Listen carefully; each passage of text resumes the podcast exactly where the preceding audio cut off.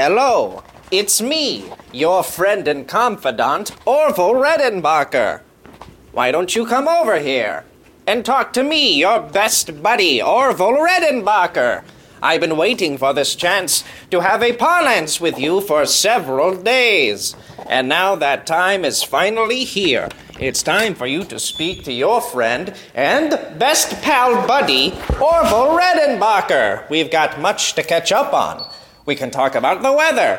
We can talk about the ski trip you went on. We can talk about how they fixed the airport because planes blew up and crashed.